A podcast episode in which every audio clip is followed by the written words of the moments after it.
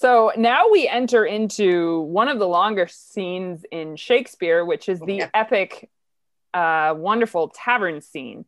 And so I thought, just as a way to break this up, why don't we read the sort of first scene, which is up until Falstaff enters, which is sort of the first section of the scene. Um, and uh, there's there are definitely a lot of uh, these archaic words that don't have the same that maybe we won't know. So if, if there are any that, that crop up as we're reading and, and you just want to flag them so that we can talk about them later please be, be sure to do that. Yeah Coy I just realized that the audience listening to this is not going to be seeing the lots of quiet nodding happening when Yes. when Ari makes cool points, and we're all kind of quietly on mute, going, "Yeah, that's great, so great." Really. We're just supporting each other, qui- qui- quietly supporting each other at all times over here for those of you who are listening. Ensemble training, everyone. Ensemble training. Wonderful.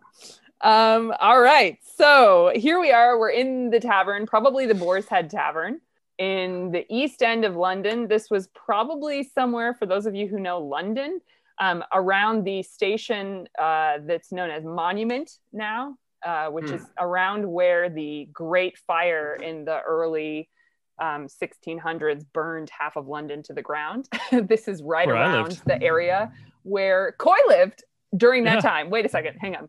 Um, where, this is right around the area where that fire started. Um, but that would have been a couple hundred years later. But this is very much a, a working class district of, and kind of to this day, kind of has that reputation as well as being this sort of historical stronghold of, of uh, the working class. Ned, prithee come out of that fat room and lend me thy hand to laugh a little.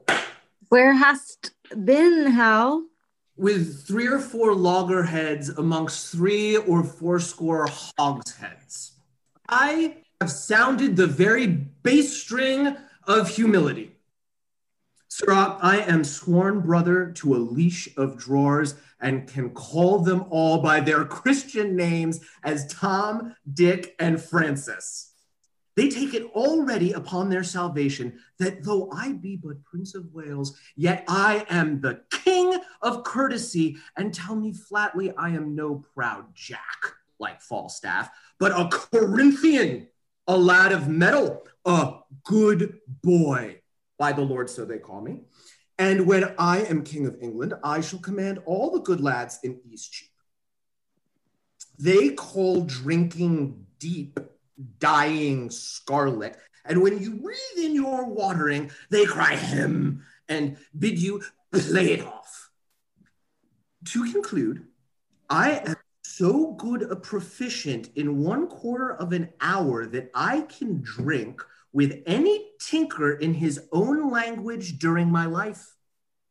I tell thee, Ned, thou hast lost much honor that thou wert not with me in this action. But, sweet Ned, to sweeten which name of Ned, I give thee this pennyworth of sugar, clapped even now into my hand by an underskinner, one that never spake other English in his life than eight shillings and sixpence, and you are welcome with this shrill addition. Anon, anon, sir, score a pint of the bastard and the half moon, or so. But Ned, to drive away the time till Falstaff come, I prithee do thou stand in some by room while I question my punny drawer to what end he give me the sugar, and do thou never leave calling Francis that his tale to me be but nothing but anon. Step aside and I'll show thee a precedent. Francis! Thou art perfect. Francis! Anon, sir. Anon, look down into the Pomgarnet, Ralph. Uh, come hither, Francis. Um, uh, my lord. How long hast thou to serve, Francis?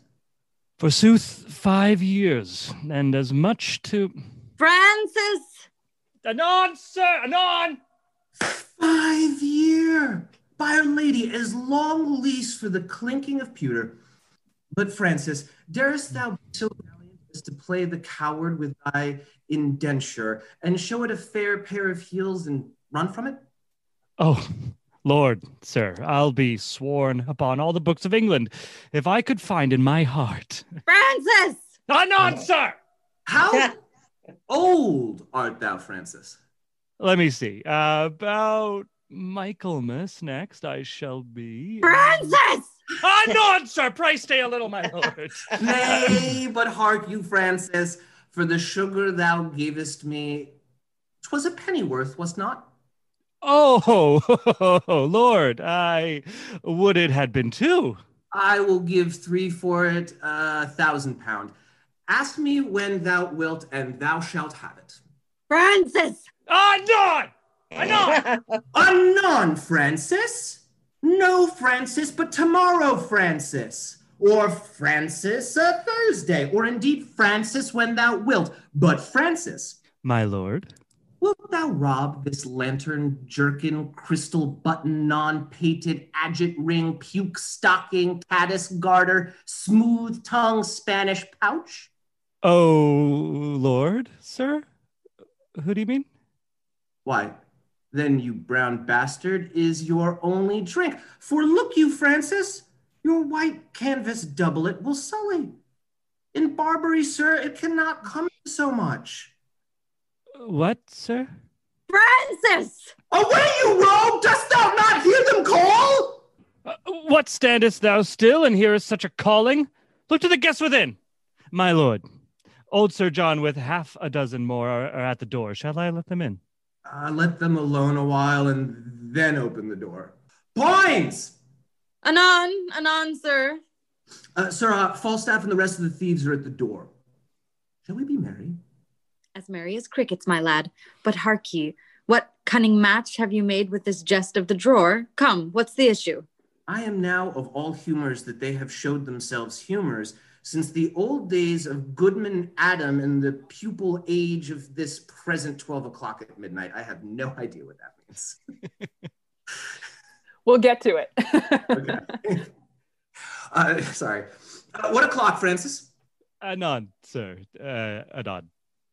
That ever this fellow should have fewer words than a parrot, and yet the son of a woman. His industry is upstairs and downstairs, his eloquence the parcel of a reckoning. I am not yet of Percy's mind, the Hotspur of the North, he that kills me some six or seven dozens of Scots at a breakfast, washes his hands and says to his wife, Fie upon this quiet life. I want work. Oh, my sweet Harry, says she, how many hast thou killed today? Give me roan horse a drench, says he, and answers, Some fourteen, an hour after. A trifle, a trifle. I prithee call in Falstaff. I'll play Percy, and that damned Brawn shall play Dame Mortimer, his wife. Riva, says the drunkard. Call in ribs, call in tallow. Great. So let's pause there. Whoa.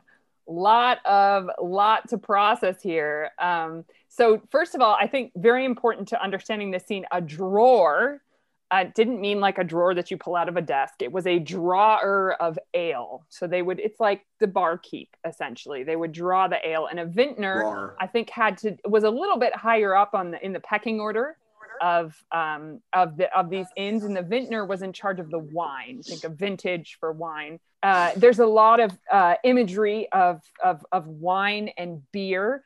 The the brown bastard is a type of very very sweet Spanish wine. We're gonna hear over and over and over again Falstaff calling for sack, which is a sickeningly sweet wine to which they would add sugar to uh, it's it's kind of extraordinary. I actually got to try some sack uh, last summer and was absolutely repulsed by it. I was like, oh my god, it was so. It's like kind of like syrup. sangria. I mean, because sangria is so sweet as the red wine.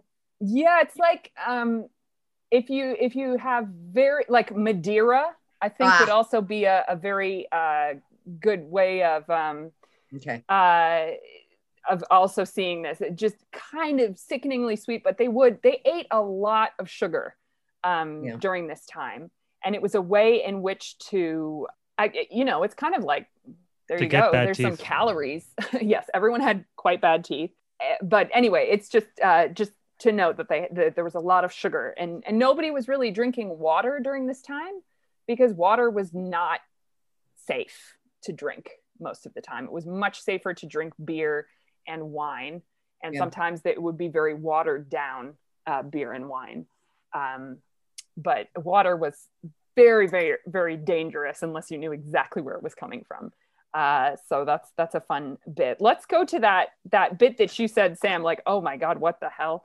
Well, Um, I get the first sentence. I am Yeah. now all humors that have showed themselves humors, and then it just completely doesn't make any sense to me after that. yes this is this is great so humors here is is almost like experiences right like human experiences so i've now experienced the high and low of human experience since the old days of good man adam as in adam who is in the bible Yeah. so since the very first man to the pupil age of this present 12 o'clock of midnight so i have Got it. experienced all of human which is quite a bold thing to say i've experienced all the things Pu- pupil age is what was throwing me off. yeah yeah very a weird funny formation. it's a funny turn of phrase but then of Yeah. course you sort of amend it in the next speech where you say actually you know what I, i'm not even going to touch hotspur because I, I i don't have that experience of of his sort of killing six or seven dozen scots at a breakfast which i i just love that image of hotspur. Like i wish i had more work. Um yeah mitch. This this hotspur thing is really interesting to me as far as this this portion of this scene and and how it relates to Hal. Mm. Um, I think of Hotspur as somebody who's like very singularly focused, or war, war, war, fight, fight, fight, and it and and we see Hal in this scene being the opposite of that, getting all of these sort of like different experiences of these different types of people of of the people who he's been drinking with at the beginning and and and saying oh yeah they were talking to me like i was one of their friends and then of uh of talking to um oh god what's it francis uh, at the end he gets sort of philosophical and, ta- and talks about like oh isn't it interesting uh, that francis doesn't have all these all these words and yet he's still the son of a woman. His industry is upstairs and downstairs. His eloquence the parcel of a reckoning. It feels to me like hal spends this scene drunk and somewhat patronizingly but musing about these people whose life experience was different than his. Yeah, um and you yeah. can see how that helps him in henry v when he's Yeah. commanding an army of lower class people like know how to speak to them absolutely I, I had never made that connection before, but that's so interesting, especially when you juxtapose, you know, the two types of rulers. It's like, yeah, there's the aloof, out of touch, doesn't know what's actually going on with the people, and then you just imagine watching it as maybe a groundling and how that might inform who you feel like, oh, I, I, I might would listen to that guy, go into battle with him, versus like these people are out of touch and they have no idea what it's like to work on a farm during the day and then grab a sword and feel like you have to go and fight for something that you don't have any connection to, you know? Absolutely yeah I- sam I, I think it's really this is the first time in the reading of Hal that Hal has also felt happy to me. Mhm. Sloshed clearly, yeah but this talking to people, as Mitchell said earlier, has really enlivened him in a way that we have not seen him be in, uh, enlivened throughout uh, this play so far. This is the most that he has to say about anything so far in the entire play. Um, and it's the first time that he's animated beyond like, oh yeah, that sounds like a good jape, and like that sounds like it could be a way to like waste a couple of hours or what have you. This is the first time he walks into the scene and like, boy, does he have some things to say Yeah. about people that who he was just drinking with, and like. Yeah, they can't wait for me to be king because I'm going to be like the king of courtesy. And like, this is like the first time he's really, we see, um, or at least I feel like we see the charming person that all of Hal's companions talk about. Mm, It seems that's like this nice. is the first time he's truly engaged.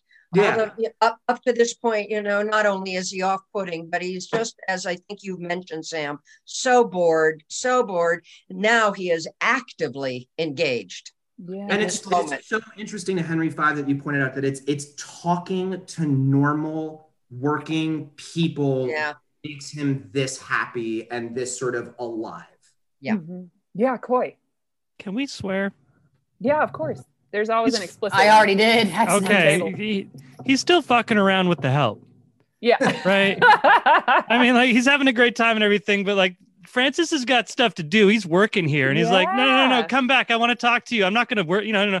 It's like, well, you're the prince, Totally. so yes, yes, sir. What can I do? It's like, uh, I have, I have tables to serve. Yeah, well, and and also there's this wonderful thing. Like even Poins is like, so what was that about? Like, what what exactly was the point of that? Please illuminate me. You know, um, it is definitely like there is there is something about Francis to me that is just so so delightful because so Yeah. he would be an apprentice age. This is a very very young guy, and Yeah. he's waiting on the prince. I mean, oh my gosh, how exciting! You know, but the way he is treated is like very it's not very nice? Patronizing, i mean it's it's, It's yeah, it's- it's awful. but i also think there's there's an interesting undertone for me that, just because of hal's language in that that speech his eloquence is the parcel of a reckoning there's something to me in hal that's like yearning for that kind of life that yearning for this life where the biggest thing that happens is you have to run after someone to get them to pay their bill you know there, Yeah. there is something like almost that, that a lot of the um, the characters that have uh, secular power in in these plays kind of yearn for a simpler life. And we get that i think almost better than anywhere in henry the sixth with uh, henry the sixth sitting on a hill and wishing he was a shepherd and was kind of like the sum total of his existence had to do with like the seasons and how do I keep my sheep and this is how many hours I have to you know so many hours so many hours. And there's there's kind of a there is a romanticization of this life which of course is incredibly difficult for the people who live this way um, you know as, as as was mentioned in the robbery scene these people need to get money otherwise they will literally die of starvation there's not really Yeah. a social safety safety net as there is not really a social safety net in the US um, either. That's a whole nother issue. But there is there is something interesting to me about his characterization of Hotspur as well in this last speech that as, as we saw, and we didn't really talk that much about about um, the first Hotspur speech with the letter, which I, I find to be one of the funniest moments in the play of this like rage conversation with this letter um, that um, he wishes he could, and and Shakespeare's sort of um, uh, invention of the word skim milk, which is I, I believe the first time that that phrase ever appears is when he calls the the Lord a dish of skim milk. But that that he is very distractible, Hotspur. Like as much as he is very focused on the war, he you know after a, a huge this huge thing, he'll sort of all of a sudden talk about something else and and he has trouble kind of focusing. So i love this this characterization of like an hour later he finishes the conversation that he had started an hour before. So there's there's all these kind of little details that kind of to me let you know that these characters do know each other in at least some sense or maybe this was their reputation that is being uh, passed on from from uh, one person to another. But this also uh, it, to drive away the time till falstaff comes to me is such a wonderful thing that we get at the beginning. As if like we need to do something with this time that we're given because once falstaff enters like we won't we our time will be full with falstaff i i just really am i'm quite fond of this and that um you know as most productions stage it which i think makes a lot of sense when falstaff comes in everyone comes into the tavern. All everyone wants to see what's falstaff going to do today. I mean it's like he's a source of of entertainment. Norm. norm! Um did anyone have any uh, other thoughts about that that first section of this very long scene The turn to Hotspurs is really fast for me. yeah that's it's a good point and something that i will very much be looking forward to talking about in the third kind of mini scene of the scene yes lynn Yeah, I also think just uh, on that going into the Hotspur and then calling to play the part of Hotspur. And it's that leading up to, you know, of Hal stepping into that role, that persona of the son that his father wants in a way. Mm, that's lovely and we're going to get a whole take on his on his father later Mhm. in the scene as well wonderful shall we get into our our second section of this um, which is where everyone comes in and uh, this will sort of go until the the hostess's first first line So this is really the sort of fallout of the robbery and the jest. This this whole section. Okay, so I will just uh, read in for Poins for now. So Falstaff enters with Gadshill, Peto, Bardolph, and Francis, and I always uh, I love making this moment. I loved uh, having the entire cast on stage for this moment and and really treating the entire theater as if it was the tavern so that people were sort of wandering amongst the audience and sitting down at their feet. And i love this as a really big scene. Um, so they all come in and Poins says welcome jack. Where hast thou been A plague of cowards, I say, and a vengeance too. Merry and amen. Give me a cup of sack, boy, ere I lead this life long. I'll sew nether stocks and mend them and foot them too. A plague of all cowards. Give me a cup of sack, rogue. Is there no virtue extant? Dost thou never see? I'm I'm so sorry. I'm going very dyslexic. Is that Titan or Titian?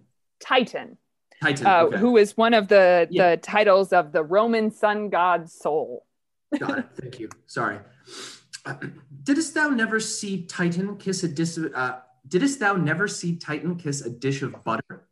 Pitiful hearted Titan that melted at the sweet tail of the suns. If thou didst, then behold that compound. You rogue, here's lime in this sack, too. Blech! There's nothing but roguery to be found in villainous man. Yet a coward is worse than a cup of sack with lime in it. Pay! A villainous coward. Go thy ways, old Jack, die when thou wilt. If manhood, good manhood, be not forgot upon the face of the earth, then I am a shotten herring. There live not three good men unhanged in England, and one of them is fat and grows old. God help the wild.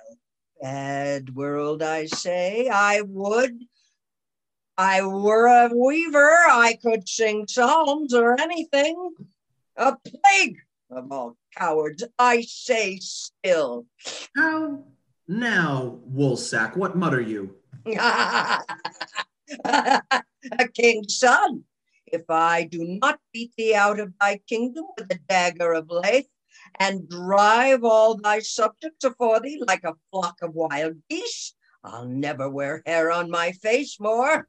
You Prince of Wales. Why, you whoreson round man. What's the matter? Are you not a coward? Answer me to that. And Poins there? Zoons you fat paunch and ye call me coward by the lord i'll stab ye I'll call thee coward. I'll see thee damned ere I call thee coward. But I would give a thousand pounds I could run as fast as thou canst. You are straight enough in the shoulders. You care not who sees your back. Call you that backing of your friends? A plague upon such backing. Give me them that will face me. Give me a cup of sack. I am a rogue if I drunk today. oh, villain! Thy lips are scarce wiped since thou drunkest last. All's one for that. A plague of all cowards, still I say. What's the matter? What's the matter? There be four of us here had taken a thousand pound this day morning. Wh- where is it, Jack? Where is it? Where is it? Taken from us. A hundred upon poor four of us. What? A hundred men? I am a rogue if I were not at half sword with a dozen of them two hours together. I have escaped by miracle. I am eight times thrust through the doublet, four through the hose, my buckler cut through and through my sword hacked like a handsaw. Ecce signum. so this is ecce signum and uh, it means behold the evidence which is one of my favorite he essentially is holding out a sword and saying behold the evidence um, Ecce signum. I never dealt better since I was a man. All would not do. A plague of all cowards. Let them speak. If they speak more or less than the truth, they are villains and the sons of darkness. Speak, sirs, how was it? We four set upon some dozen Sixteen at least, my lord. and bound them. No, no, they were not bound. Rogue, they were bound, every man of them. Or I am a Jew else, an Hebrew Jew. That's in yeah, that's in the original um one. Okay. Yeah. I had a pagan. yeah Um, no yeah. i um there's an interesting movement going on right now as we're as we're paused of um Yeah.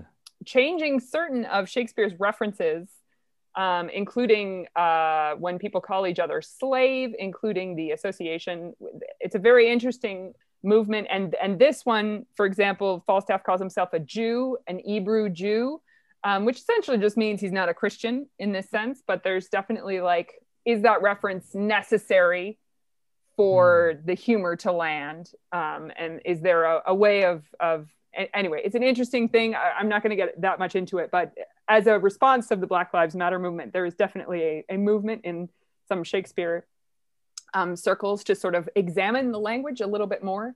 And when there is sort of anti-black linguistic uh, that is sort of entrenched in the language mainly because of our own contemporary associations, not so much actually that it would be an association in Shakespeare's time, but are there ways that we can still keep the language and also address this issue?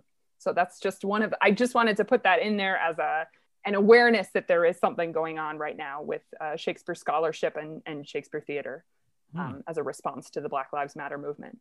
Um, but yes, let's let's uh, back we go to the uh, to our um, Falstaff, and let's let's uh, keep an eye on these amazing numbers that keep shifting as as we go through this story. As we were sharing, some six or seven fresh men set upon us. And unbound the rest, and then come in the other. What? Fought you with them all? All! I know not what you call all, but if I fought not with fifty of them, I am a bunch of radish. If there were not two or three and fifty upon poor old Jack, then am I no two legged creature. Pray God you have not murdered some of them. Nay, that's past praying for. I have peppered two of them. Two, I am sure, I have paid, two robed in buckram suits. I tell thee what, Hal, if I tell thee a lie, spit in my face, call me horse. Thou knowest my old ward. Here I lay, and thus I bore my point. Four robed in buckram, let drive at me with What? Four? Thou saidst but two even now. four, Hal. I told thee four. Aye, aye, he said four. These four came all affront and mainly thrust at me. I made me no more ado, but took all their seven points in my target thus. Seven. Why, there were but four even now. In buckram, Aye, four in buckram suits. seven by these hilts, or I am a villain else. Oh, prithee, let him alone. We shall have more anon. Dost thou hear me, Hal? Aye, and mark thee too, Jack. Do so, for it is worth the listening to. These nine in buckram that I told thee of, So it's two more already. their points being broken, Down fell their hose. began to give me ground. But I followed me close, came in foot and hand, and with a thought, seven of the eleven I paid. Oh, monstrous 11 buckram men grown out of two? But as the devil would have it, three misbegotten knaves in Kendal Green came at my back and let drive at me, for it was so dark, Hal, that thou couldst not see my hand. These lies are like their father that begets them, gross as a mountain, open, palpable. Why, thou clay brained guts, thou naughty pated fool, thou horse son, obscene, Wow. icy, Art thou, art thou mad? Art thou mad? Is not the truth the truth? Why, how couldst Thou know these men in Kendal Green when it was so dark thou couldst not see thy hand. Come, tell us your reason. What sayest thou to this? Come, your reason, Jack, your reason. What? Upon compulsion? Zounds and I were at the Strappado, or all the racks in the world. I would not tell you on compulsion. Give you a reason on compulsion. If reasons were as plentiful as blackberries, I would give no man a reason upon compulsion. I. I'll no longer be guilty of this sin. This sanguine coward, this bed presser, this horse backbreaker, this huge hill of flesh. The blood, you starveling, you elfskin, you dried neat's tongue, you bull's pizzle, you stockfish. Oh, for a breath to utter what is like thee, you tailor's yard, you sheep, you bowcase, you vile standing top. Well, breathe a while, and then to it again. And when thou hast tired thyself in base comparisons, hear me speak but this. Mark Jack. We too saw you four set on four and bound them, and were masters of their wealth. Mark now how plain tale shall put you down.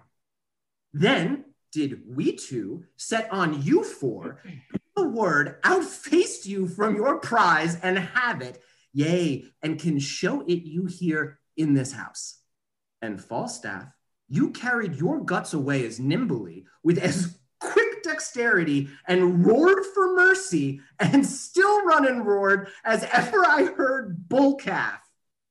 What knave art thou to hack thy sword as thou hast done, and then say it was in fight?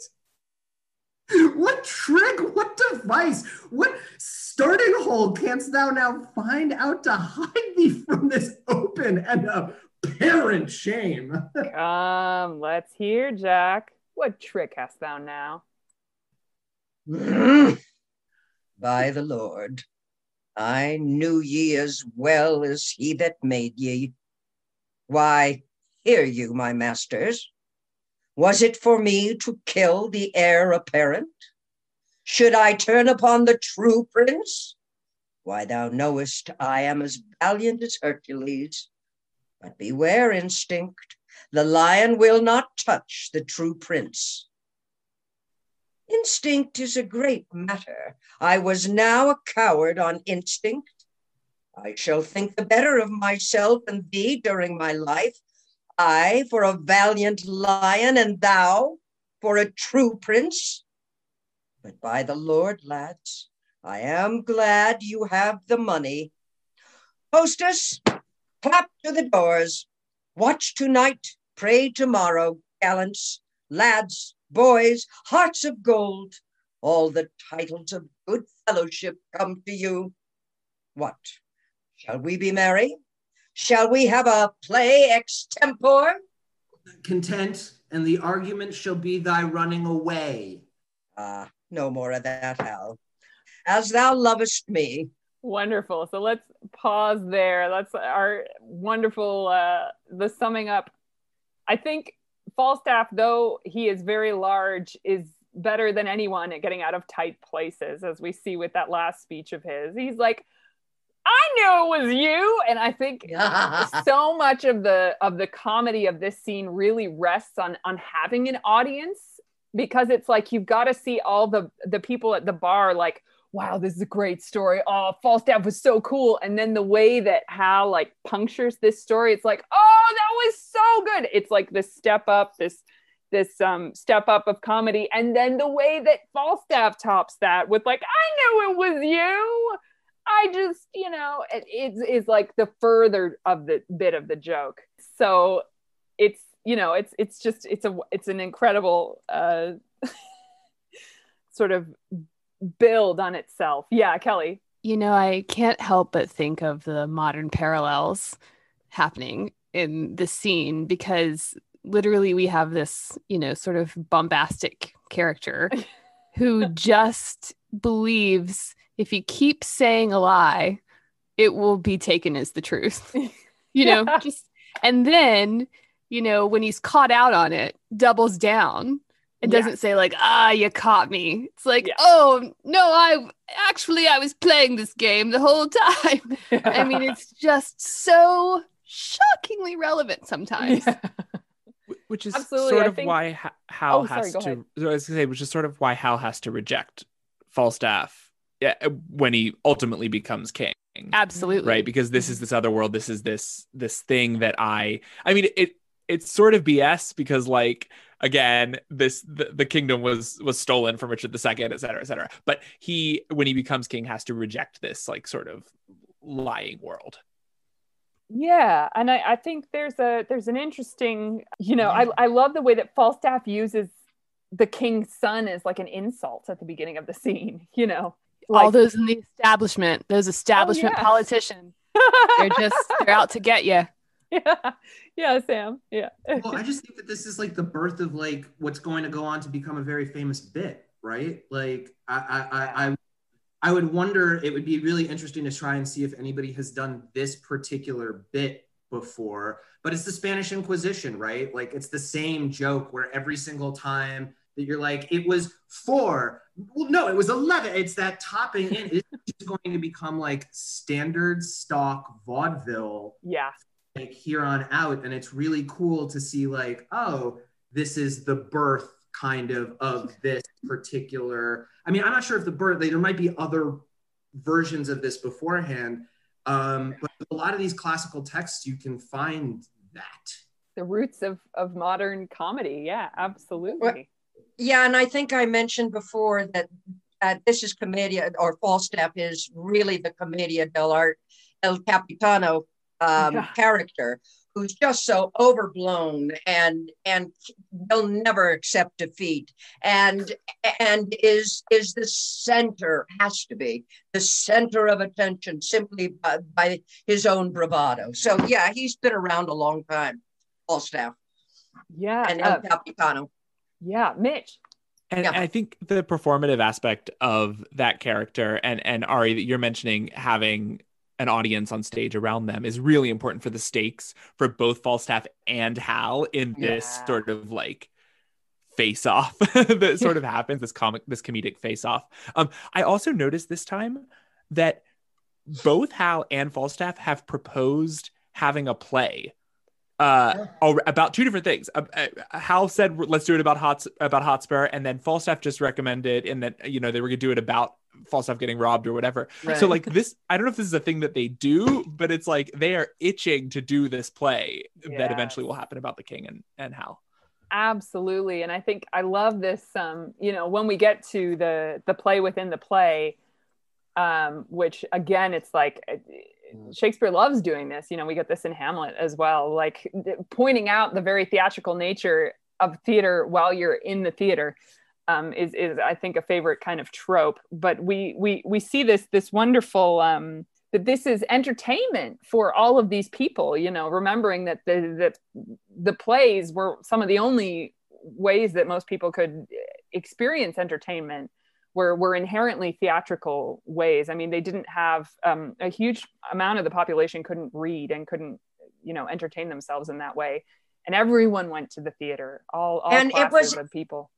And it was a way to gain information about what was happening at the moment in the time politically socially i think this is how people got information because they didn't read so this is this is the way they gleaned it through the plays and and there's a, a huge um you know there's there's an interesting history of sort of seeing the theater because the roots of the theater at least western theater come from the church yeah. of seeing um, theater as being a tool to teach to teach morality to teach um, what is right and what is wrong behavior. And and Yeah. that that kind of works its way. We get some of the influence of morality plays. We're going to hear Hal used the language of morality plays to talk about Falstaff in a few pages when he calls him a reverend vice. Vice was a very big figure in the morality plays, and Yeah. there's an interesting comment on the the kind of history of of, of theater. But also, you know, Shakespeare. I think one of my favorite things about Shakespeare is that he is coming from this time where you know virtue and vice were personified black and white on stage as characters, but he very few of his characters are ever all good or all evil he complicates that narrative in a really beautiful way, which is, I think, why we remember the plays and we don't really remember the morality plays. They must have been quite boring. And in fact, having read one or two, they, they are quite boring. Oh yeah. um, Oh, yeah. Every man. Oh, there's a there's a fun piece. oh yeah, let's everyone should do every man. Yeah, I remember, I remember having fun reading that one just in terms of the the history. But but yeah, th- I, I think this the, the grand joke I think there's there's an interesting interpretation that that Poins and Hal are are kind of floored by Falstaff's way of getting himself out of this hole and that they're like I, I remember the the guy who was playing Poins in the production he like went off and had a hissy fit in the corner for like the rest of the scene because he was like his ultimate jest he was gonna get Falstaff and Falstaff manages to like wriggle away and he was just like crushed yeah, yeah, yeah. which is is fun. I think that it's always fun when you can find the sort of individual narratives for each uh, character in this. Yes, Coy. I just was gonna about Poins. I think it's really funny that he's kind of uh, sitting back and egging both of them on, and he's Oh. like, "Yeah, that was yeah, it was a good point. Oh no, that was a really. What do you want to say Yeah. about that? Oh yeah, yeah, that's what. Do you, what do you want to say about Very that? much the hype man of this scene. exactly. yeah.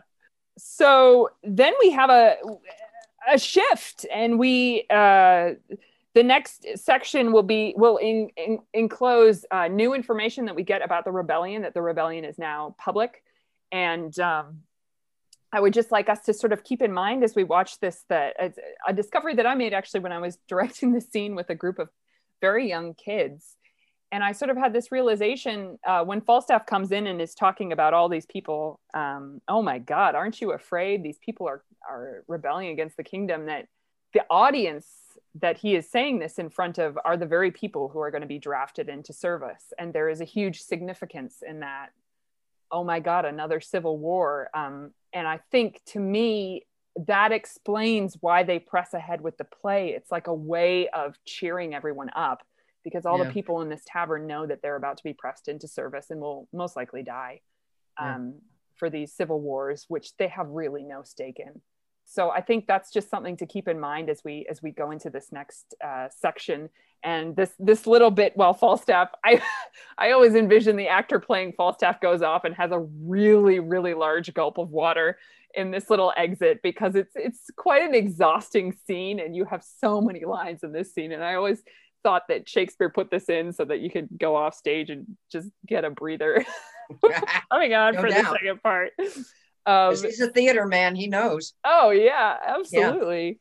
So uh, I think that's actually why the Hotspur scene is put into this act, um, and not as it would, you know, it's just like to give all the the robbery people a, a, a little break. Like I think to me, it's just more and more evidence that Shakespeare had to be someone who was a part of the theater because the intricacies they don't quite like. It would make a lot of sense to do the entire robbery as one sort of a three scene arc but Yeah. having that that intrusion of Hotspur actually means that the actors get a bit of a break, which is something you want to have for your actors.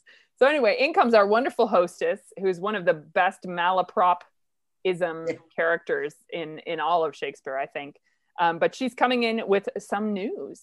Is it Jesu or Jesu or Jesus or Jesu, yeah, Jesu? Okay, thank you. It's like Jesus without the X, the the S. The Okay. X. Wouldn't that be funny if Jesus had an X in it? oh, Jesu, my lord, the prince. Uh, How now, my lady, the hostess, what sayest thou to me? Marry, my lord, there's a nobleman of the court at door would speak with you. He says he comes from your father. Uh, give him as much as will make him a royal man and send him back again to my mother. What manner of man is he? An old man. Ah, what doth gravity out of his bed at midnight? Shall I give him an answer? Oh, prithee do, Jack. Faith, and I'll send him packing. Now, sirs, by your lady who fought fair, so did you, Peto, so did you, Bardolph. You are lions too. You ran away upon instinct. You will not touch the true prince. No fie. Faith, I ran when I saw others run. Faith, tell me now in earnest, how come Falstaff's sword be so hacked? Why he hacked it with his dagger and said he would swear truth out of England, but he would make you believe it was done in fight and persuaded us to do the like. Yea, and to tickle our noses with spear grass to make them bleed, and then to beslubber our garments with it and swear it was the blood of true men. I did that I did not the seven year before. I blushed to hear his monstrous devices. Oh, villain! Thou stolest a cup of sack 18 years ago and wert taken with the manner, and ever since thou hast blushed extempore. Thou hadst fire and sword on thy side, and yet thou rannest away. What instinct hadst thou for it? My lord, do you see these meteors? Do you behold these exhalations? I do. What think you they portend? Hot livers and cold purses? Choler, my lord, if rightly taken. No, if rightly taken, halter. Oh, Ah. so here is. I just wanted to mention that this is a a bit of a chilling uh, foreshadow to Henry V, where they wa- they are in France and Bardolph is caught stealing from a French church, and Henry V has to hang him. And it's, I to, it's for my money, it's one of the saddest moments because you've seen Prince Hal be with Bardolph for these two plays, and then in Henry V, you see Bardolph hanged. I think they uh, Ken Branagh did a, a beautiful job with that moment in his uh, 1989 film of this. Don't be a mention- name dropper. I don't know him, Coy. I just love that moment in his film. um, but yeah, I, I, I just like wanted to give a shout out to the other thieves who, um, the other thieves, like, what are they going through during this, during this whole interaction? You know, like they've clearly been told to like do this thing and tell this story, and they clearly didn't get the story right when they were asked by Falstaff to back them up. And then it's like, are they relieved that Falstaff gets it? I think there's there's a whole range of ways to to play Peto and Bardolph and, and Gadshill's reactions during this. And, and are they like a little unit? Are they fighting among each other? So anyway, I just wanted to give a shout out to our other thieves who uh, get these little little moments. Anyway, in comes uh, Falstaff. Ah, here comes Lean Jack. Here comes Bare Bones. How now, my sweet creature of bombast? How long is to go, Jack, since thou sawest thine own knee? My own knee? Ah! When I was about the years, Hal, I was not an eagle's talon in the waist. I could have crept into any alderman's slumbering. A plague of sighing and grief. It blows a man up like a bladder. There's villainous news abroad. Here was Sir John Bracy from your father. You must to the court in the morning. That same mad fellow of North, Percy, and he of Wales, that gave Am- Amamon, Yes, Amamon, Amamon. Amamon the best, the bastinado, and made Lucifer cuckold, and swore the devil his true liegeman upon the cross of a Welsh hook. What a plague call you him? Oh, Glendower. Owen. Owen the same. And his son-in-law, Mortimer, and old Northumberland, and that sprightly Scot of Scots, Douglas, that runs, oh horse, back up the hill perpendicular. He that rides at high speed and with a pistol kills a sparrow flying. You have hit it. So, did he never the sparrow? Well, that rascal hath good mettle in him. He will not run. Why, what rascal art thou then to praise him for so running? Oh, hor- oh horseback, ye cuckoo, but a foot he will not budge a foot. Yes, Jack, upon instinct. I grant ye, upon instinct. Well, he is there too. And one Mordake and a thousand blue caps more. Worcester is stolen away tonight. Thy father's beard is turned white with the news. You may buy land now as cheap as stinking mackerel. Why then, it's like if there come a hot June and this civil buffeting hold, we shall buy maiden's head as they buy hobnails by the hundreds. By the mass, lad, thou sayest true. It is like we shall have a good trading that way. But tell me, Hal, art thou now horrible afeard?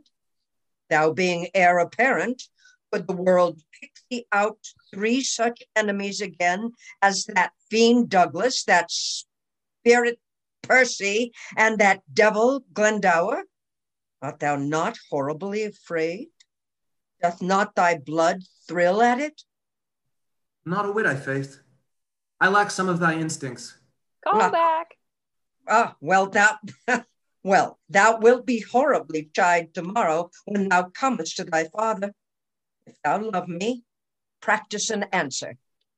Do thou stand for my father and examine me upon the particulars of my life? Shall I? Hmm, content. This chair shall be my state, this dagger my scepter, and this cushion my crown. Thy state is taken for a joint stool, thy golden scepter for a leaden dagger, and thy precious rich crown for a pitiful bald crown. Well, and the fire of grace be not quite out of thee, thou shalt be moved. Give me a cup of sack to make my eyes look red, that it may be thought I have wept. For I must speak in passion, and I will do it in King Cambyses' vein, Well, Uh, here's my leg. Cambyses. Cambyses' vein. Well, here's my leg. And here is my speech. Stand aside, nobility. Oh, Jesus, or Jesu, this is excellent sport of faith. Weep not, sweet queen, for trickling tears are vain. Oh, the Father, how he holds his countenance. For God's sake, lords, convey my tristful queen, for tears do stop the floodgates of her eyes. Oh, Jesu, he doth it as like one of those of these harlotry players as ever I see. Peace, good pint pot, peace, good tickle brain. Harry, I do not marvel where thou spendest thy time, but also how thou art accompanied. For though the chamomile, uh, the more it is trodden on, the faster it grows.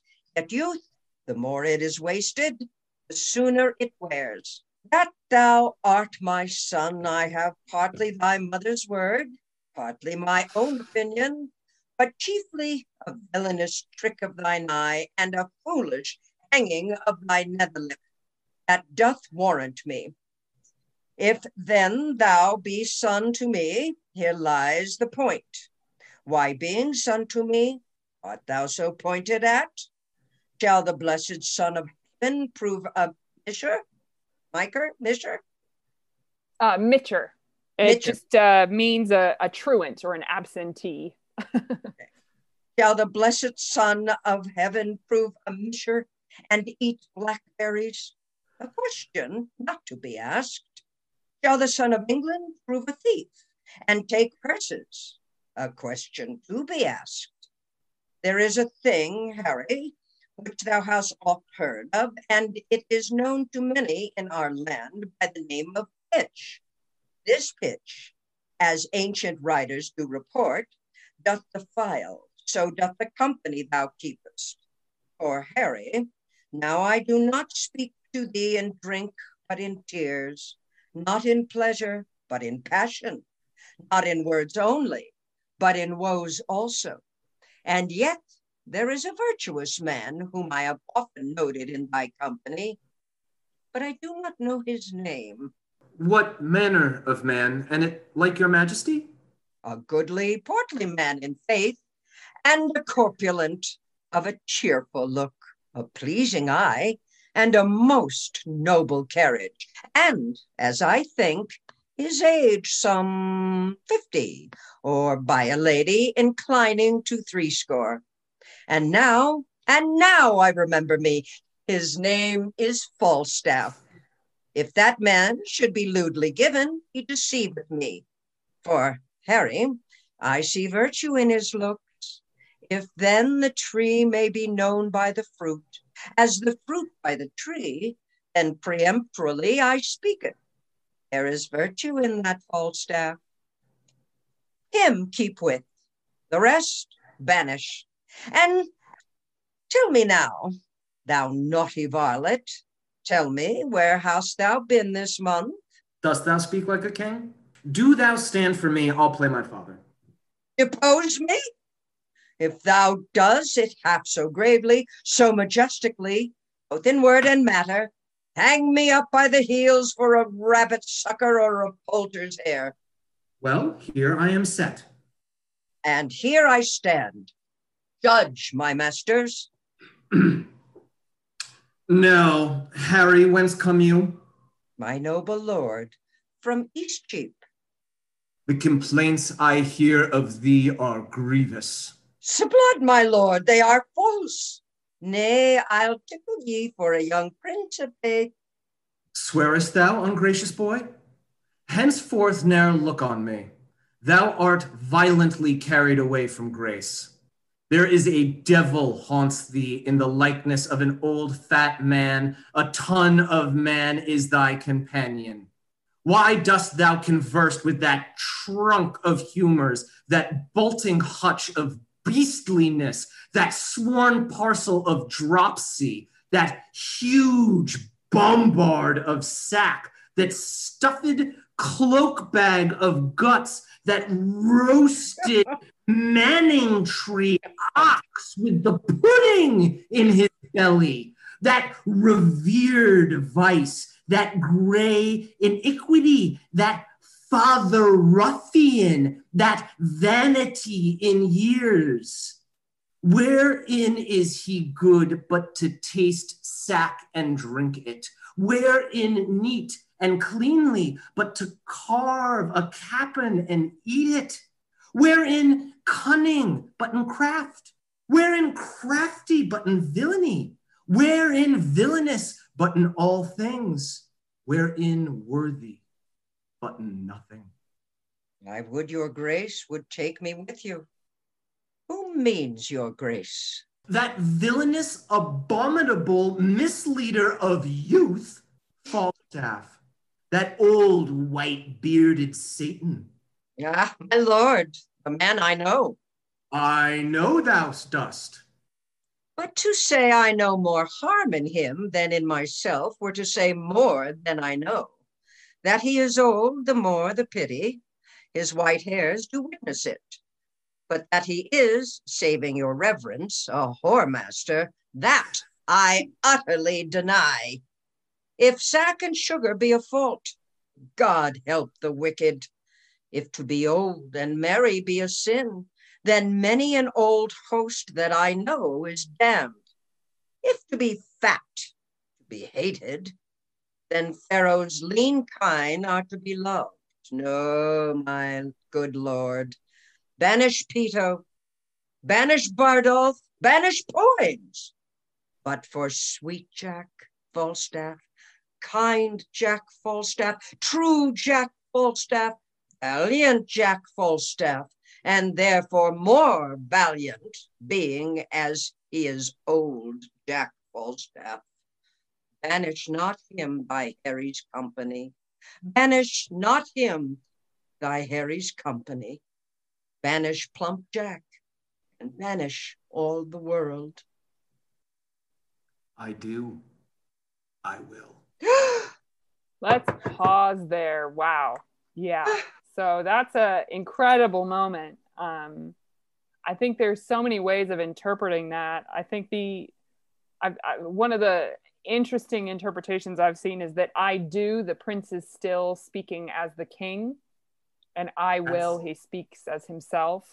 Wow. Um, I think there's there's interesting uh, a lot of interesting resonances here to the end of Henry the Fourth Act, uh, Part Two, Oh, yeah. where um, Falstaff says, you know, my king, my Jove, I speak to thee, my heart, and Hal says, I know thee not, old man.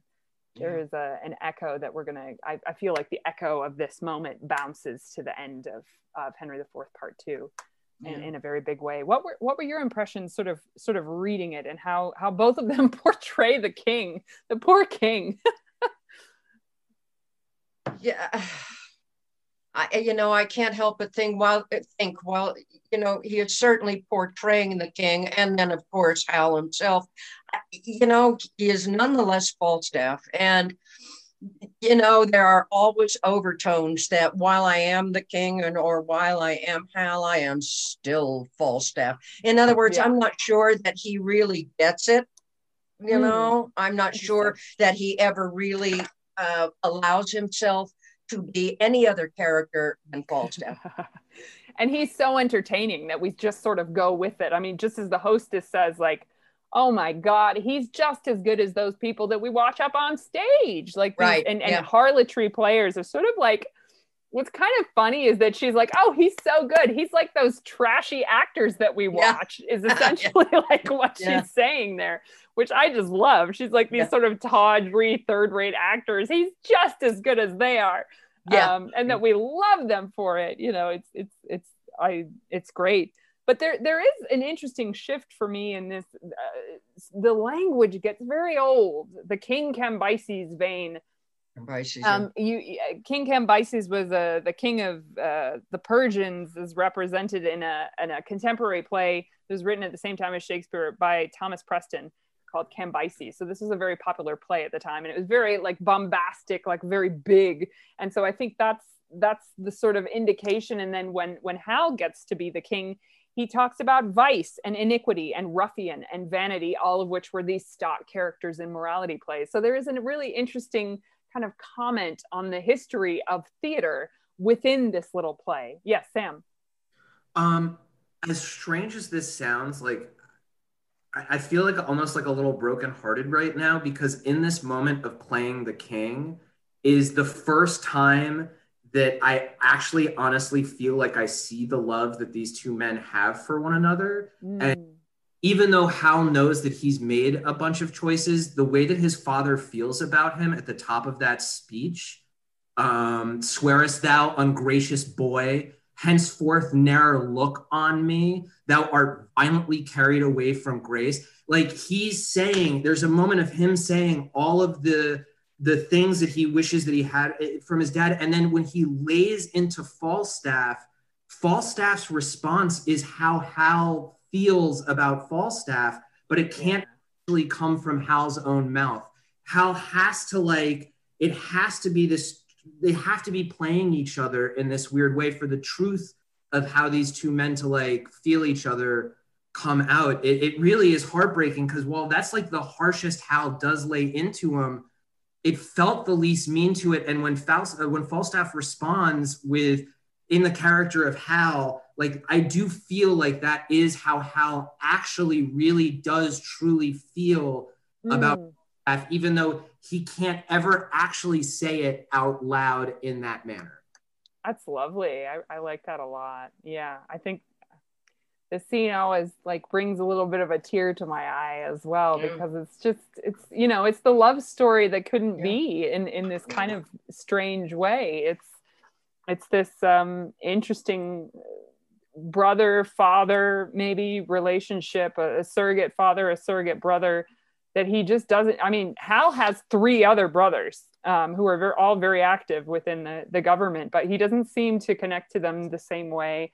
It's actually talked about in the in part two that he is able to connect to these people in this tavern and falstaff in particular. Yeah mitch. I just charting Hal's path over the course of this little chunk that we just read, right? Like he's he's just received the information that there's a rebellion coming. I, I don't know if he knows that it was brewing or not, but like that literally he's been summoned, right? So he's got to know, I think, that the moment of if he's going to set all of this aside, that moment is imminent. Mm. And so he goes into this play with with that, which is interesting. And then I was struck listening to it that Hal then has to play the king, and, and obviously he's he's he's playing his father to some you know to some extent, but he's also being the king. And I, I think like the the the enacting the acting out of that sort of persona has to leave him changed in some way. Um, uh, sort of towards the end, and it it felt like he was changed uh, in in many ways uh, by the end of this, and and then the way he starts talking sort of after this feels different in some way. Like so I think actually the acting out of being the king maybe does have some big uh step even though it's comical towards actually making him the king. i like that yeah coy did you have something as well yeah, just just kind of hearing it being spoken is so different than how it would be staged. I mean, we've talked about a lot being Mm. this is the pub and there's not only the audience but uh, anyone else who's on stage to play with but i think it's constantly that side of whether it's falstaff or whether it's the prince and whichever character they're playing you know what what of them what are they saying that's to the pub and the audience and kind of like right that buddy falstaff like me guys and then Yeah. and then when does it fall into the two of them talking just to each other um, and Mm. using the excuse of the characters they've adopted and it becomes much more private um, and they're not acknowledging the that this is a big play and a joke again that kind of balance is interesting to me Yeah, absolutely. Uh, D. It just seems to me that the major shift occurs when he when when the whole pub, I guess, is informed that he has been summoned by his father. Yeah. And it seems at that point everything shifts because now it becomes very serious. He knows something is afoot and he must respond. He must appear before his father. So that's that seems to me the shift at that point right there. Yeah. Yeah, Sam. Um, I just think that banish plump Jack and banish all the world could be the log line for Yeah. these two plays because Yeah. isn't that exactly what happens? Yeah. Like, Al is out living amongst the people, right? He's talking to all of these lower class people. He spends his life with the lower class people who One have of them. Yeah. and have no uh, uh, responsibilities for them. And the end of this play is going to be, or the end of these two plays is going to be Hal banishing Plump Jack and banishing the world. The only thing that he has left to do after he banishes Falstaff is to go and die pretty much, you know, in wars and to serve the country. The world is in a weird way over for Hal when he banishes Plump Jack. Mm. And line really resonated for me when uh, Dee spoke it just now, where I was like, "Oh my God, that is like that's the story of this character in a way." Yeah, Yeah. Do- that's it. Banishing Jack and banishing the world to do, to be the king, to be the state, to be the world. He banishes that entire world at, uh, at the tavern. That world is over. Yeah, yeah absolutely. Um, and then he has a wonderful he has a wonderful reconnection with that in Henry V when he disguises himself as a as a soldier and goes amongst his soldiers and it's one of my favorite that someone asks him his name and he says Harry Leroy Harry the King right it's, it's Sounds a like a wonderful stripper. moment I know Yeah. Male Um, stripper. Yeah. yeah Ke- uh, Kelly I think it's really interesting, um, Coy. Kind of what you were you were talking about is this. You know, this is a very public scene. You, Ariana talks a lot, especially when directing about public versus private. But and I think this is this is Ariana um, saying that you know one of the most impactful and often like turning points in a story is when you get a private moment in public Yay! and i feel like the end of that speech is definitely that's you know i i see that what coy was pointing out. Like it goes from this very bombastic absolutely like pointing out thing uh, to a very honest and real and and shocking and sort of private moment in the same way that they do in hamlet you know in the in the in the player scene in hamlet that happens as well. So Mm. I just find i- it's interesting that Shakespeare does use these worlds of plays within plays to to even make that more heightened, um, and especially when it's going to get to this moment of of ultimate change. yeah And absolutely pure truth. Yeah. and I, I I I think thank you for bringing that up, Kelly. You you know you know how much I love the the private uh, character moment in a public setting is like always m- one of my favorite things to stage as a director. I enjoy I enjoy being in those uh, Ariana Karp directed moments. well, thanks.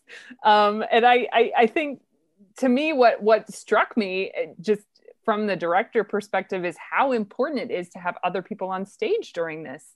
Like how much energy and sort of how much more uh, how many more points of focus both falstaff and hal can have when they have an audience to play to when they're like oh yeah was that a good one? How good is this insult? You know and that and that actually that this the idea of this being kind of a collective scene is kind of important to to its um its inherent moments of theatricality as well that that if you if if the kind of purpose of this scene of the play is to entertain the people in the tavern it actually gives a lot of meaning a, a lot more uh, meaning at the top and then we get to the the personal meaning by the end It's like you almost want to see it in the round just to have Yeah. that like intensity of gaze on it. yeah absolutely uh, yeah Coy. on top of that kind of it'd be nice to know what the i mean the directors could obviously make a choice but knowing what the audience the um, the pub goers what they think of everything that's being said because there's this interesting i'm looking at the sweet jack falstaff kind jack true jack valiant and more valiant because he's old. You know this is like uh, you know he's, he can be getting a lot of support here. And when um when uh hal is kind of saying no he's terrible. He's this he's this. Like uh, is is the audience turning on him? And is it a kind of a public like oh you're setting them up so that we can do it something? Oh we're gonna you know are we are, are they a part of it? Or does it get really uncomfortable because he's not playing to the audience at all? And all of a sudden it's just directly to falstaff and it gets really ooh this is not fun anymore. You're being mean. And that kind of uh, how the how everyone else is reacting to the two of them and how they're including them or, or rejecting them as an audience i think really adds to a lot of how comfortable or uncomfortable the full the the shakespearean audience could feel. Absolutely and i think even the the pub goers too like the other the other sort of reacting characters on stage i've almost always seen it that by the end you know the the the fat jokes are really funny right? Like the roasted Manningtree ox with a pudding in his belly and then it takes a turn and it's still kind of funny but it starts being a little bit by the time you get to wherein villainous but in all things wherein worthy but in nothing that's like not really funny anymore. That's like there's there's a bit more of an edge to those insults.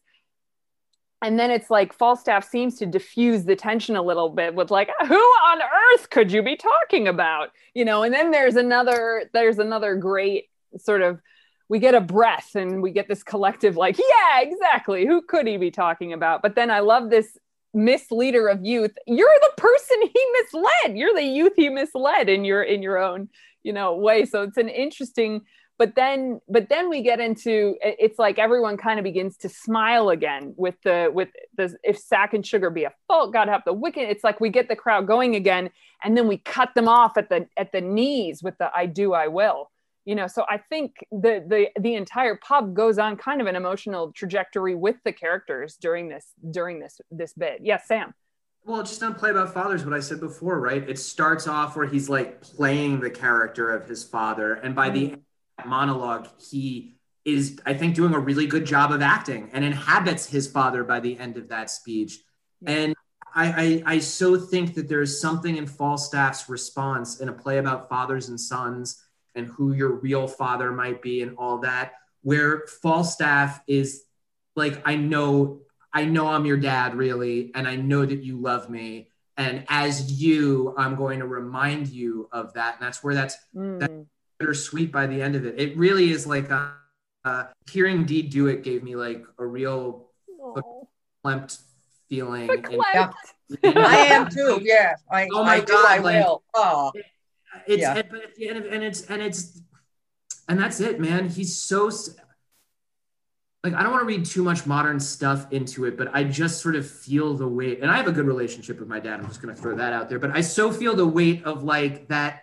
Everybody wants their dad to like. I mean, the king, fuck, like your own dad, who is the king, is like you're a disappointment at the top of the play. He must have heard before. I wish Hotspur.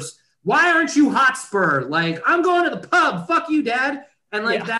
that you know um and so that's that moment is just the connection between the two of them is so strong and so beautiful and falstaff i just can imagine looking him right in the eyes and being like i'm reading your soul right now and this is how you feel about me Yeah, absolutely.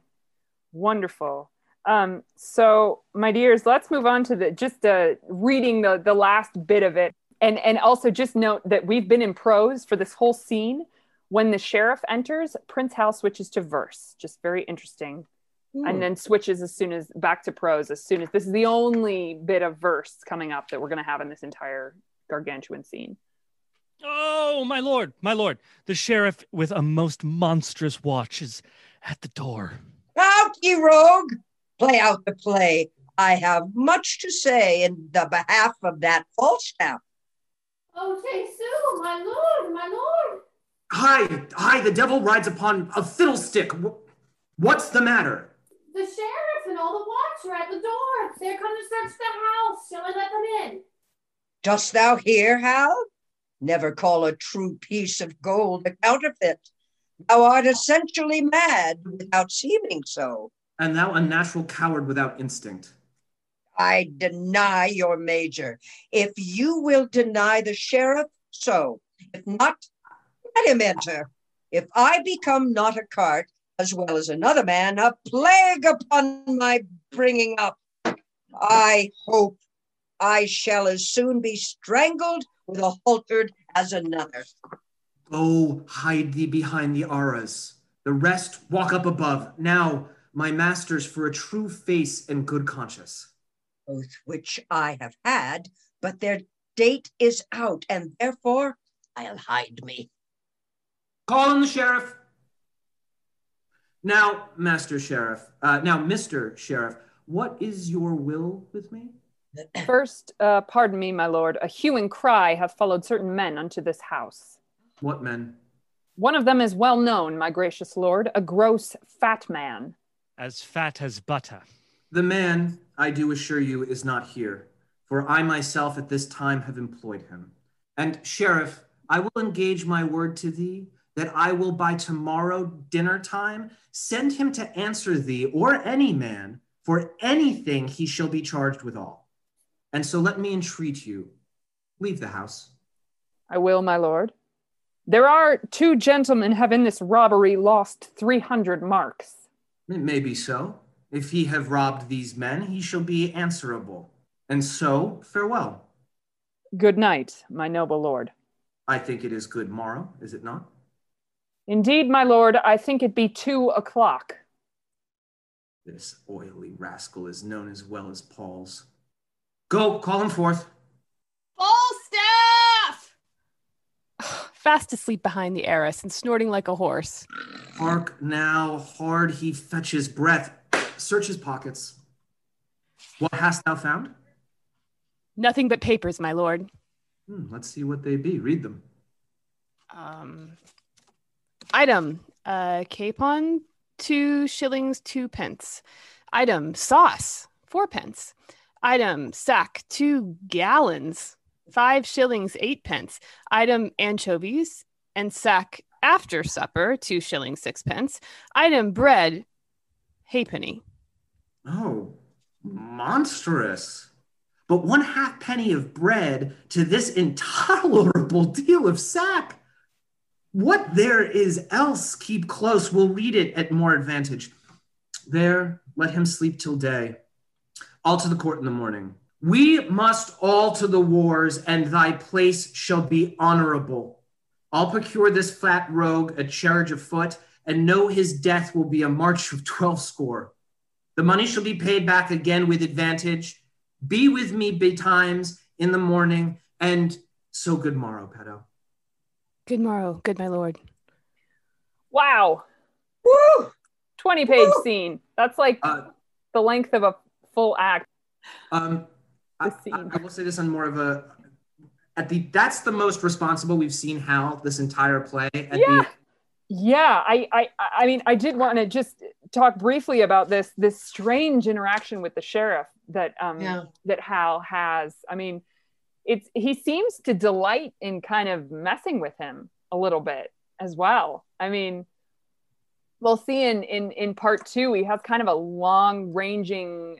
He it, historically, this actually happened that the Lord Chief Ju- Justice Hal was kicked off the King's Council for actually getting into a physical altercation with the Lord Chief Justice, and he kind of holds it against him for the whole thing. And the Lord Chief Justice is a really interesting character that we meet in in in part two and he actually imprisoned Hal, which is kind of a ballsy thing to do for the, the crown Mhm. prince.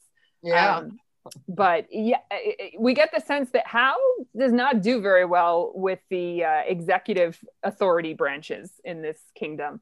Um, he he doesn't seem to to do very well. And then I I think it's really funny that like his last thing, he is going to pay back the money. The people that were robbed will get paid with extra money. But also that he's like, ooh, let me see what can I do more to humiliate Falstaff. I know I'll take his purse and I'll also instead of making him a cavalry captain, he's going to be a foot soldier, which we know like Falstaff would far rather be on a horse. I just it's it's a funny way to end the scene with like the final jest. Yeah. I think in a in a in a sense. but but also defends him, right? Like Yeah. War man, he covers he covers for the entirety of his crew to the sheriff. Um, you know, and and I don't think he cracks a single fat joke to the sh- the sheriff and men crack make a fat joke, but I think it's one of the few times that Hal doesn't have the opportunity where he could make a fat joke about Falstaff. Crack Yeah. one. I, I mean, he doesn't take the bait with the with the what men and then the sheriff saying, "Oh yeah, one of them's a, a gross fat man," and the carrier being like, "He's as fat as butter." But he There's does acknowledge bit- that he knows who they're talking about, which is also kind of amusing. Oh, that that man is not here. you know, like, As far as he'll go, he calls him an oily rascal. yes, yes, yes. Go ahead. I just Dee. wonder. I just wonder how often is that little piece uh, with the sheriff? How often is that cut? Do you know or not? um not it's it's normally in there because we need to see that there is like a kind of i think what's important about this interaction is that it's a reminder that robberies had very big consequences i mean and also just okay.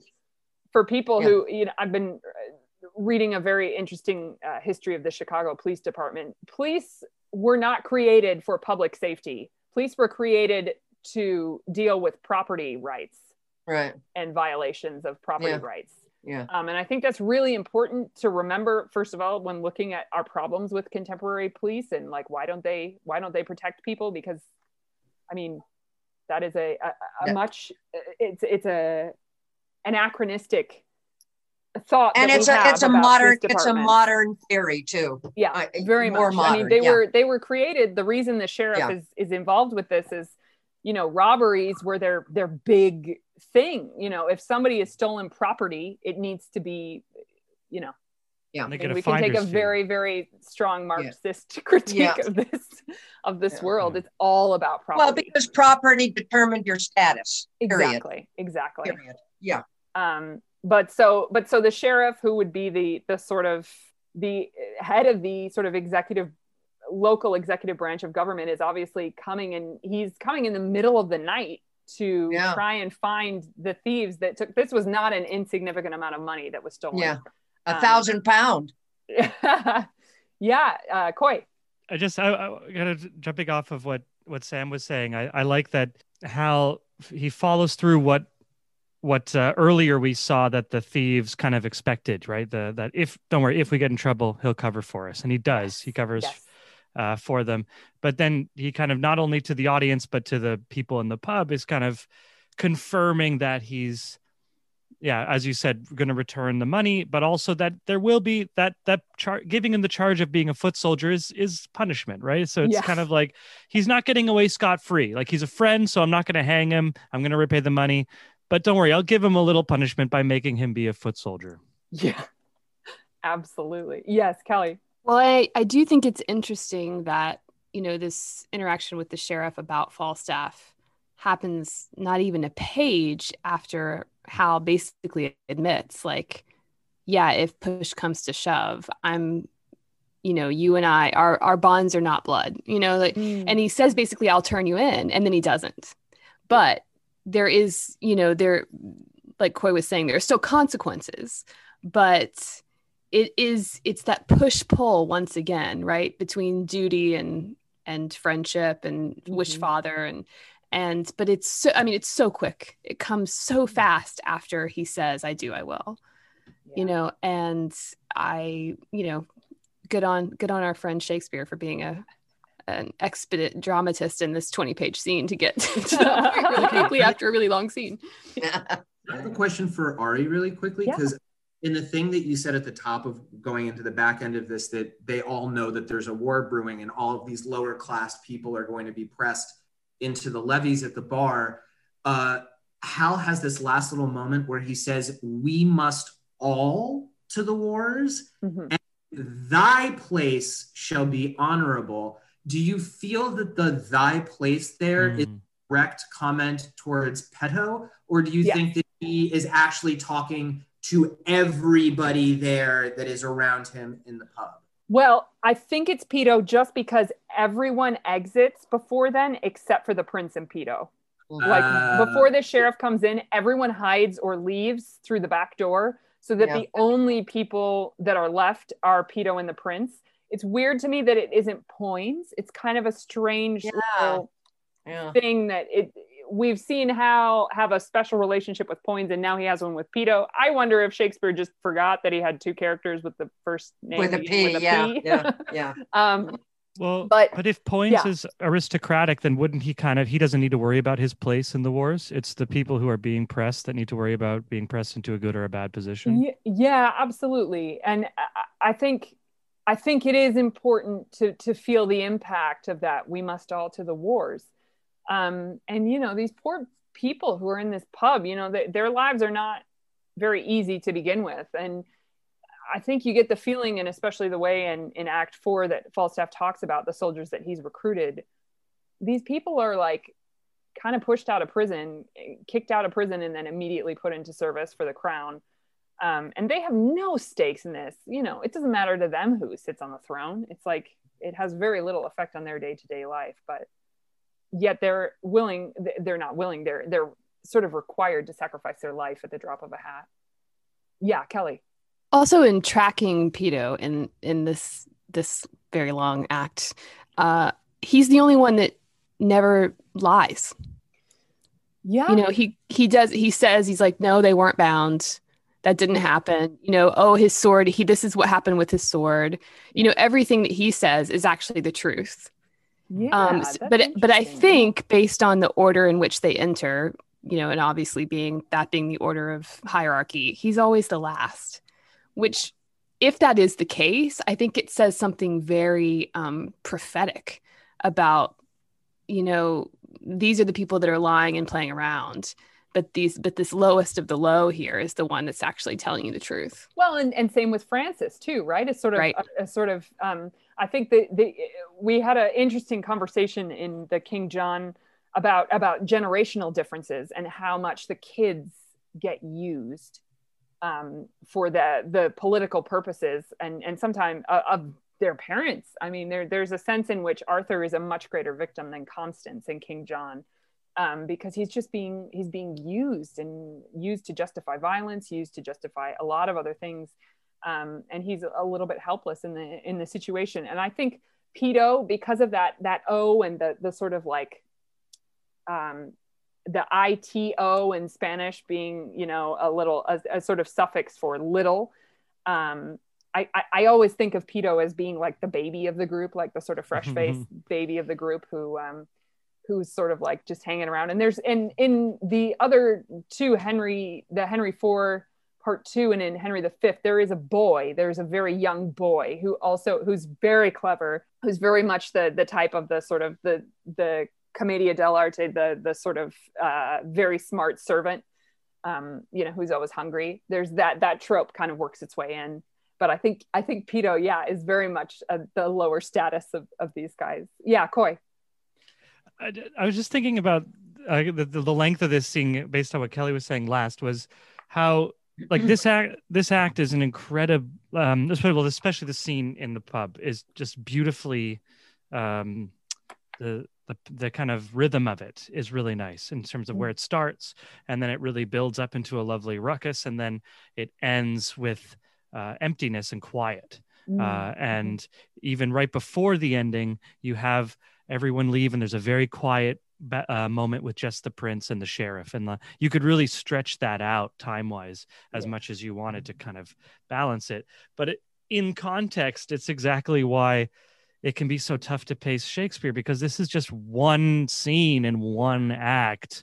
And it's really nice when you look at it by itself but and then you think about within the context of every other thing going on in this play it's it's It's a it can get really play. long it makes a Yeah. lot of sense why people cut things yeah it's and i think actually after this play after this scene makes uh, a hell of a lot of sense and i know that's where i put my intermission um, Mm. was after this. Uh, but I think, yeah, if I were to do it again, I think it would go back and do a little bit more cutting, just because it is it's it's a lot, and and with the histories, you know, you have this added uh, perceived weight, whether or not it's important for the audience. Of they're like, oh, I got to do homework before I see a history play, like I got to know all this stuff, which I, I don't Yeah. think you actually need to do if if you- if you if you have a good production and good actors, they'll they'll sort of convey what needs to be conveyed. But I, I think there is a sort of audience expectation that like, oh God, I've got to do homework to see this history play. And I wish there was a, a an easier way of marketing these plays. I guess is what I'm saying. They're very hard to market,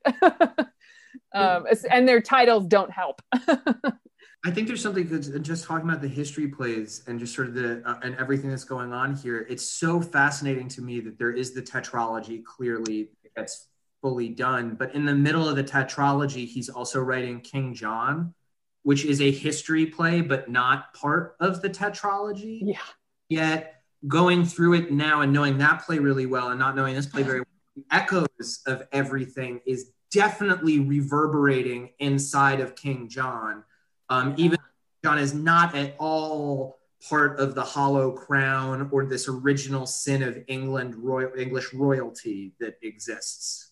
Yeah, absolutely. And in some ways, it almost seems to me like a parody of a history play as well as being a history play. Like there is something so ridiculous. Like we've just gotten through the first three acts, which has all of the back and forth and who's aligned with whom and the, the people that, that people, um, that people uh, switch back and forth all the time. But I think there is, there is inherently a kind of, yeah, there's a, there's a comedy, there's a parody, um, of this sort of changing alliance allegiances, which sometimes takes an entire play, as we've seen here, for characters to change to switch allegiance. But in King John, it happens three times in one scene.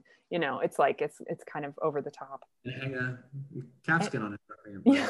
Hang a calfskin on those recreant limbs. Well, thank you all so much for being a part of this very lengthy Act Two discussion, and we look forward to exploring these characters more and where they go in Act Three.